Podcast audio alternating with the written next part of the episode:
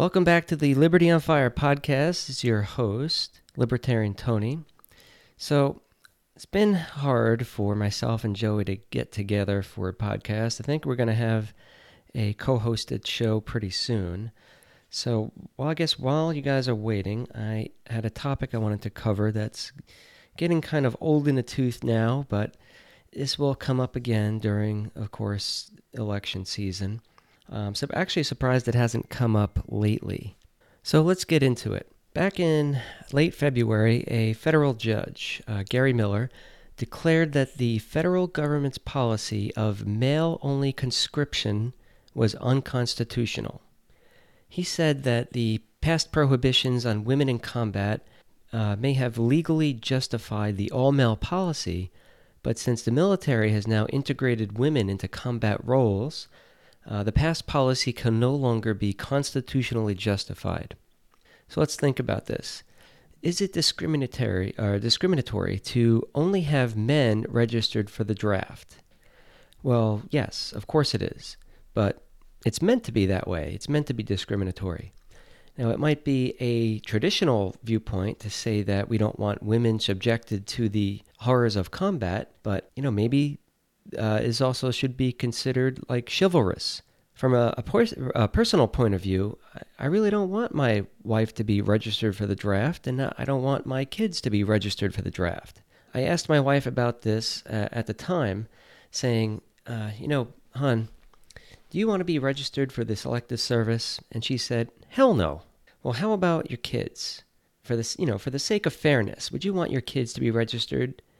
And again, in an uh, unequivocal hell no. She did concede, though, that you know the nature of war has changed, and we discussed that you know women most of the time are used in like non-combat roles, uh, still to this day, and you know involved in things like logistics and transportation or support but she still wouldn't want her kids registered no matter what. So then from there, I asked a whole bunch of women at work uh, the same questions. And do you want to be registered? Do you want your daughters to be registered uh, just in case there's a, a, a, war? And no one said yes. So I, I, think this is kind of one of those media uh, push topics that you know some of the politicians like to go out and talk about about equality and all that and you know women have to register and if we want to be treated equal but then when you get down to it no they really don't want to be registered and they don't want their family members registered for the draft. So where are all these women who want to be you know in the draft or select potentially selected? My guess is most of these women who think it should include men and women would probably never get selected anyway. Sure they probably have no problem going on talk shows and being a political activist, uh, a pundit, or a talking head about this and bring up things of fairness and equality. But when it really came down to them going off to war or sending a, a uh, female relative or loved one off to war, I'm sure they'd be against it. Now, I'm not one of those people who think men and women are the same. There are obvious differences between men and women.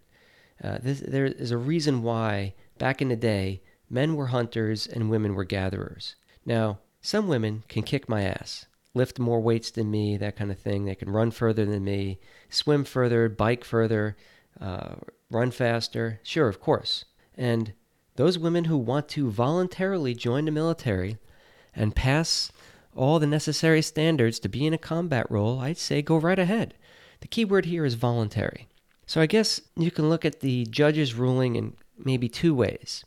The ruling either expands the federal powers to conscript all eligible men and women of a certain age into the selective service and thus expand the influence of the general government and military over the lives of everybody in the USA, or perhaps this could be looked at as a major blow against the selective service system because many people, both men and women, are likely against forcing women into conscription. Now, of course, I'm hoping it's the latter case, but many politicians and equal rights people and feminists might be out there continuing to push this as a matter of equality, fairness, or egalitarianism. I'm sure this will come up in the presidential debates, uh, could be resolved sooner, you never know. Uh, discussions of this sort are really just distractions from the central issue here, in my opinion, which is the general government's power over its citizens. Now, as a libertarian, I believe that you own yourself, you own your own body, and the byproducts of your labor. So you have a right to decide how and when and where that labor of your body is going to be put to use. The argument against this says that the government or someone else owns your body and they can tell you what to do. Now remember the 13th Amendment. It's not just about slavery, it also bans indentured servitude. Conscription is, in fact, either you can call it slavery or indentured servitude. Take your pick. It's just uh, semantics at this point. Now, I'll use the terms interchangeably. Uh, regardless of whether you want to be involved in the military, if you're forced to do something against your will, it becomes slavery. I do think that if the draft or mandatory selective service is challenged again in the courts, it will actually have a better chance of being struck down. When people kind of think about, wait, do I really want to send off my sister or my daughters to uh, war? Historically, this, the draft law was passed way back in 1917 by Congress, and it was called the Selective Service Act. It was challenged at the time, went to the Supreme Court in 1918, and unfortunately, just like the Supreme Court has gotten things wrong before, they upheld it. They, so they upheld mil- military conscription, and this isn't the uh, first or last time the Supreme Court got things wrong.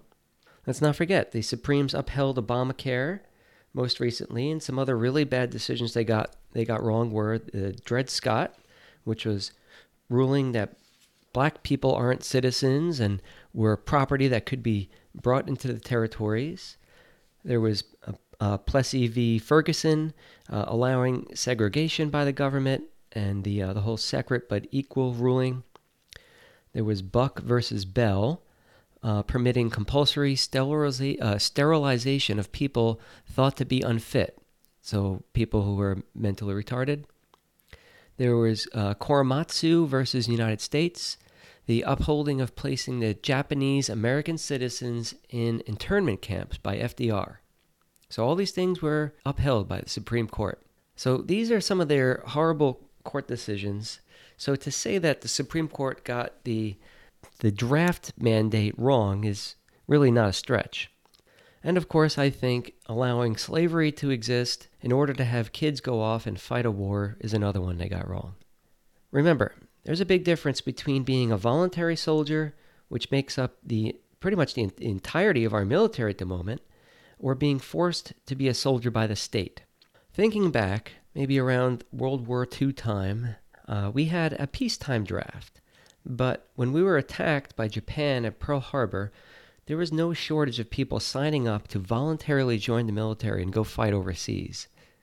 America was attacked, and Americans felt like their way of life was being threatened. So there was no need for a draft. Now, one instance where the government got in over their heads was obviously the Vietnam War. And you had tons of people who were against getting involved in the war, and despite many politicians saying it was your patriotic duty to do so, this obviously didn't sit well with millions of people. They protested extensively, and although it took government a while, the troops eventually came home and the war ended. How many thousands of people had to die before the government got the picture to end the war? The big differences between the two wars was that the American people overwhelmingly supported the war effort in World War II and didn't in the Vietnam War. So you can see when we were attacked, the American people decided it was important enough for them to volunteer to join and defend their homeland. Clearly not the case in Vietnam. So we, we haven't seen a draft since 1970, and honestly, I don't think it's likely that we're going to see another one, but you never know there's a chance that this could go down the road of something similar to Switzerland, which has uh, conscription for natu- uh, national service. However, that's also slavery. Non combat slavery is still slavery. Also, let's remember only a small portion of the U.S. military deaths actually occur in combat nowadays. Most deaths actually occur uh, in the military due to accidents.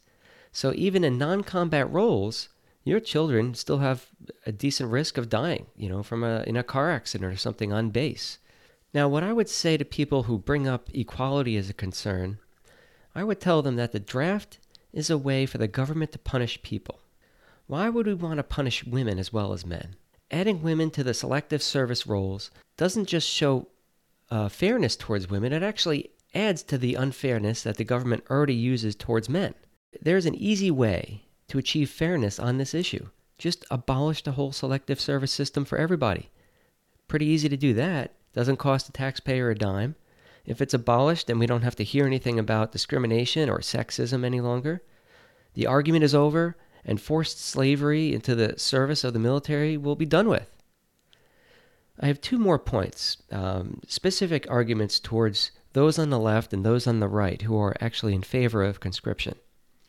So, to the people on the left, I would say, isn't conscription, uh, isn't the conscription debate similar to the pro-choice or abortion debate for you people, where you like to say, "My body, my choice," it is my body, and the government can't tell me what to do with it. So, I would think the entire pro choice movement would be against registering for the Selective Service if they want to maintain a consistent logical framework. And to the people on the right, who tend to be very, very pro gun, I would say you don't want to register your guns with the federal government, but for some reason you seem okay with registering your kids. Are your guns more important than your children? I don't think so. So that's all I have for you guys this week on the Quick Hits in the News episode. And again, I do think this is going to end up coming up uh, during the debates or somehow in the political season coming up. When it does, feel free to use my arguments and pass along the message of liberty and freedom, and let's get rid of the selective service. Thank you very much. We'll see you next time.